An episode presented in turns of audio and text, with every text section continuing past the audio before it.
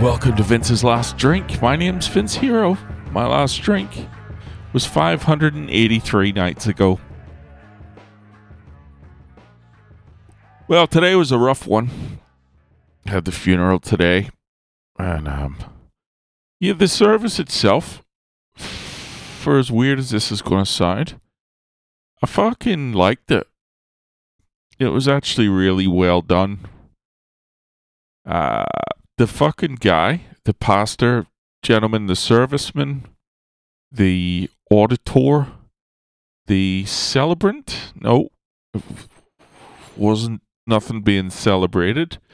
The officiation, officiate, official, who the, the whoever the fuck was doing the talking to set up the funeral, and he just did a very good job of putting a, a positive frame on the whole thing and encouraging people to be grateful for the good times.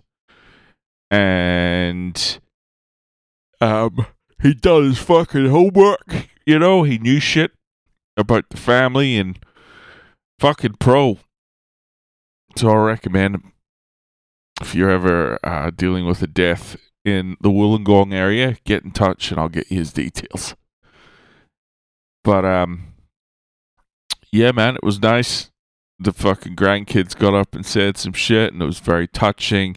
The mother in law went up and fucking crushed it. She fucking. She's had a bit of a rough time with uh, old Granny there as she was aging, and Granny was um, demonic at times. she wasn't, you know, she wasn't all there. She's fucking medicated up to the eyeballs. And the fucking mother in law is trying to look after her, and sometimes, you know, the fucking granny would be hissing and spitting and saying crazy shit. so the mother in law crushed it, gave a nice little recap of the fucking, you know, granny's life, and she closed by saying, you know, and I'm going to choose to remember. No, what'd she say? I'm going to choose. I'm choosing to hold on to only the good memories which I thought was kind of fucking gangster. What everyone should really do, you know, when you're remembering someone who's passed away, is just remember the good shit. But she did imply that she was going to have to choose to do that. So it was, I, I appreciated that too. Then there was mad finger foods. I had about 75 little mini quiches and then there was these sandwiches that they did where they cut off the crusts and it's brown bread on both sides with white bread in the middle and some kind of chicken mayonnaise shit with some fucking grated carrot. I had about 35 of them. And then uh, we went back to the in-laws and this is where it got hard. Not my dick, but life. Um, it got hard because that's when everyone started popping bottles not in a celebratory way, but you know, people were having a drink. Everyone was having a drink. Two people were not having a drink me and one of the grandchildren who was a Christian pastor.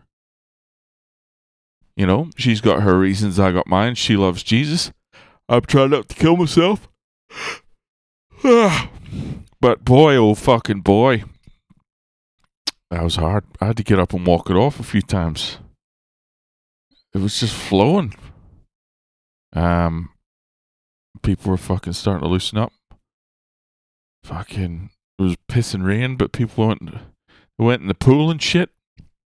People were getting loose. So, uh, I paid my respects. I did my time. I socialized politely with everyone around me.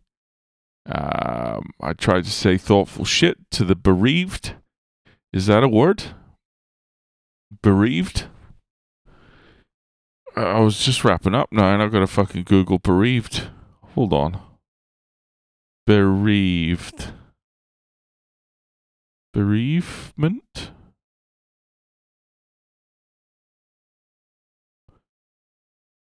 Funny that. Bereavement means the action or condition of being bereaved. What is bereaved? Bereaved. There you go. Deprived of a close relation or friend through their death. Learn something every fucking day. But I try to say thoughtful shit to the bereaved. and um, you know, tried to connect in a meaningful way with the bereaved, and that was nice. Um, so fucking mission accomplished. That's two out of three unpleasant things out of the way, and now I've just got to go to Queensland for a wedding and uh, connect with more strangers. For some reason, it's easier in a fucking funeral environment for me than a wedding environment. Like, I felt like I had fucking good shit to say about, you know, the granny to the bereaved. Um, I could tell, you know, I had a few things. Like, I remember Granny when she'd go into fucking roast mode. She'd be a blunt old fucker, so she would. God forbid, as I experienced on more than one occasion, you know, you put on a few few pounds, fucking she'd tell you. She'd be like, Oh, you've put on weight. And she'd be like, No, no, it looks good. It looks good. You look fine. But worse than that was when you fucking lost weight. She'd be like, Oh, you've lost weight. And you'd go, Yeah. And she'd go, Oh, you don't look as fat. And she'd say it with like a venom. She, fat. You don't look as fat. Um, so she was a hard woman to be around at times. She she had f- no filter. Um, and I respect that. So, R.I.P. Fucking granny. Don't take any shit up there in the heavens, all right? And you guys don't take any shit in your day to day. Thanks for listening once again. Talk to you tomorrow. Take.